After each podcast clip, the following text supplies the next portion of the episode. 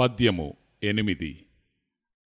అవనినొక్క బిడ్డ యతని తండ్రికి పుట్టి అట్టే ఏలే జగములగణితముగా. తల్లిలేక పుట్టి ధాత్రినెట్లేలెరా విశ్వదాభిరామ వినుర వేమ. భావము ప్రకృతి పరమాత్మయందు ఉద్భవించినది. అందువలన ప్రకృతిని బిడ్డగా పోల్చి పరమాత్మను తండ్రిగా పోల్చి చెప్పడమైనది. పుట్టిన ప్రకృతి జీవరూపమై లెక్కలేనన్ని జీవరాశులుగా జగమంతా విస్తరించి ఉన్నది.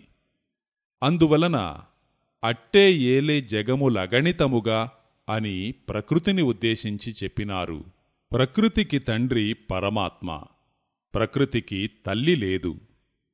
ఏమియూ లేని ఆదిలో పరమాత్మ ఒక్కడే ఉన్నాడు. అతని నుండి ఉద్భవించినది ప్రకృతి. ఆ ప్రకృతి నుండి సర్వజీవరాశులు పుట్టినవి. ప్రకృతి పుట్టక పూర్వము పరమాత్మ ఒక్కడే ఉన్నాడు. కావున ప్రకృతికి తల్లి లేదని చెప్పుచున్నాము.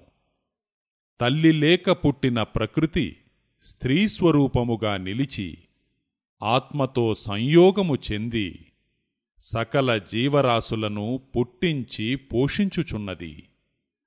ఈ విషయము అందరికీ తెలియదు కావున తల్లి లేక పుట్టి ధాత్రినెట్లేలెరా అని ప్రశ్న వేయుచూ పద్యము వ్రాశారు.